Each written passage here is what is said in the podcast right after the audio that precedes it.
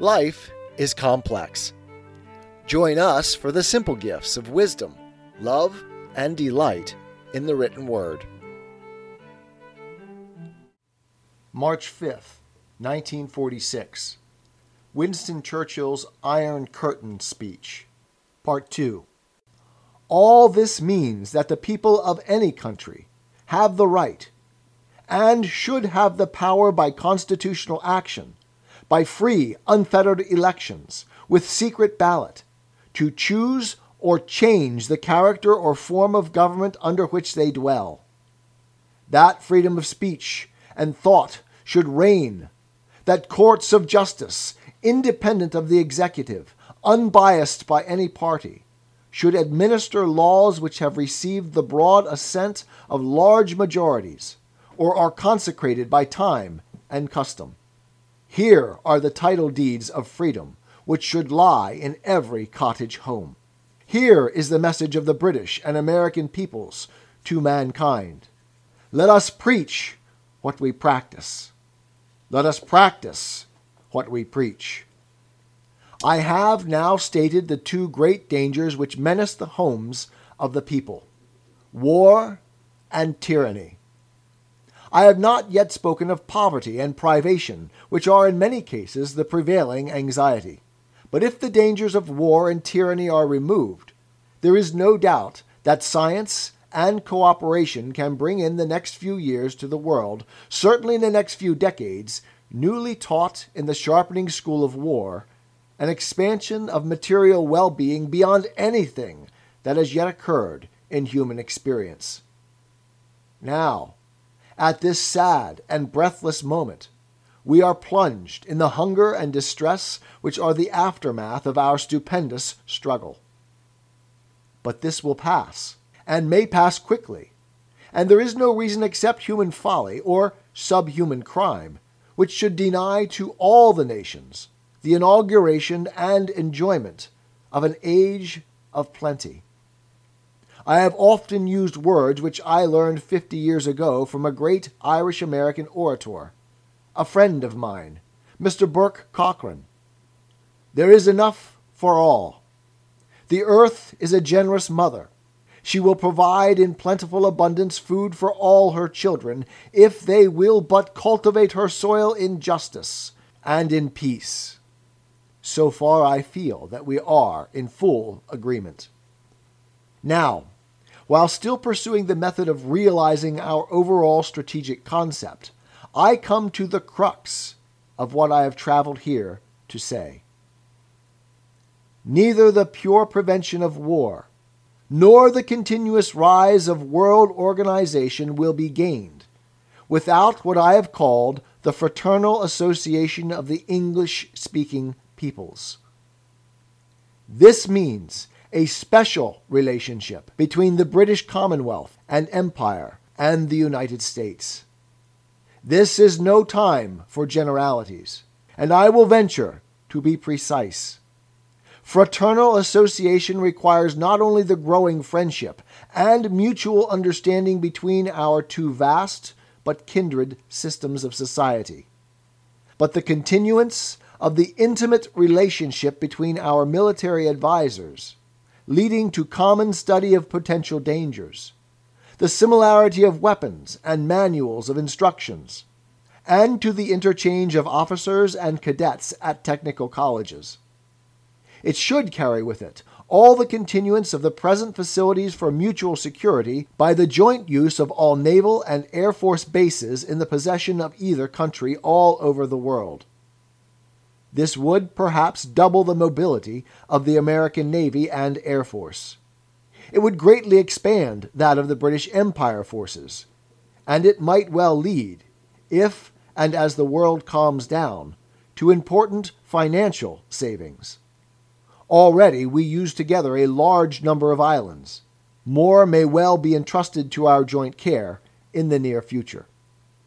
The United States has already a permanent defense agreement with the Dominion of Canada, which is so devotedly attached to the British Commonwealth and Empire. This agreement is more effective than many of those which have often been made under formal alliances. This principle should be extended to all British commonwealths with full reciprocity. Thus, whatever happens, and thus only, shall we be secure ourselves and able to work together for the high and simple causes that are dear to us, and bode no ill to any. Eventually there may come, I feel eventually there will come, the principle of common citizenship. But that we may be content to leave to destiny, whose outstretched arm many of us can already clearly see. There is, however, an important question we must ask ourselves.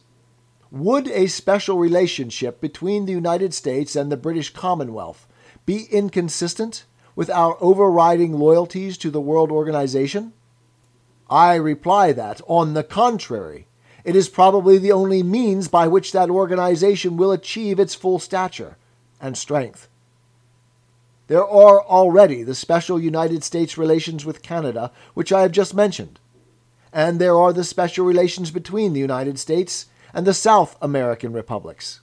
We British have our 20 years treaty of collaboration and mutual assistance with Soviet Russia. I agree with Mr. Bevin, the Foreign Secretary of Great Britain, that it might well be a 50 years treaty so far as we are concerned.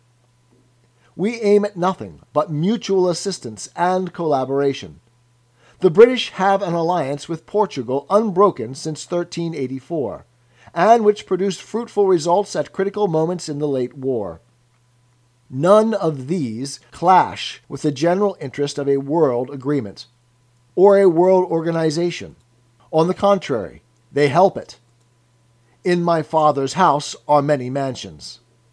Special associations between members of the United Nations, which have no aggressive point against any other nation, which harbor no design incompatible with the Charter of the United Nations, far from being harmful, are beneficial, and, as I believe, indispensable. I spoke earlier of the Temple of Peace. Workmen from all countries must build that temple. If two of the workmen know each other particularly well, and are old friends, if their families are intermingled, and if they have faith in each other's purpose, hope in each other's future, and charity towards each other's shortcomings, to quote some good words I read here the other day, why cannot they work together at the common task as friends and partners? Why cannot they share their tools, and thus increase each other's working powers? Indeed, they must do so, or else the temple may not be built. Or, being built, it may collapse, and we shall all be proved again unteachable, and have to go and try to learn again for a third time in a school of war, incomparably more rigorous than that from which we have just been released. The Dark Ages may return. The Stone Age may return on the gleaming wings of science. And what might now shower immeasurable material blessings upon mankind may even bring about its total destruction. Beware, I say. Time may be short. Do not let us take the course of allowing events to drift along until it is too late if there is to be a fraternal association of the kind I have described, with all the extra strength and security which both our countries can derive from it, let us make sure that that great fact is known to the world, and that it plays its part in steadying and stabilizing the foundations of peace. There is the path of wisdom. Prevention is better than cure.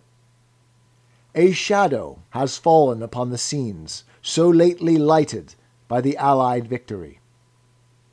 Nobody knows what Soviet Russia and its Communist International Organization intends to do in the immediate future, or what are the limits, if any, to their expansive and proselytizing tendencies. I have a strong admiration and regard for the valiant Russian people and for my wartime comrade, Marshal Stalin there is deep sympathy and goodwill in Britain, and I doubt not here also, towards the people of all the Russias, and a resolve to persevere through many difficulties and rebuffs in establishing lasting friendships. We understand the Russian need to be secure on her western frontiers by the removal of all possibility of German aggression. We welcome Russia to her rightful place among the leading nations of the world. We welcome her flag upon the seas. Above all, we welcome constant, frequent, and growing contacts between the Russian people and our own people on both sides of the Atlantic. It is my duty, however, for I am sure you would wish me to state the facts as I see them to you, to place before you certain facts about the present position in Europe. From Stettin in the Baltic to Trieste in the Adriatic, an iron curtain has descended across the continent. Behind that line lie all the capitals of the ancient states of Central and Eastern Europe Warsaw, Berlin, Prague, Vienna, Budapest, Belgrade, Bucharest, and Sofia. All these famous cities and the populations around them lie in what I must call the Soviet sphere. And all are subject in one form or another, not only to Soviet influence, but to a very high and, in many cases, increasing measure of control from Moscow. Athens alone, Greece with its immortal glories, is free to decide its future at an election under British, American, and French observation.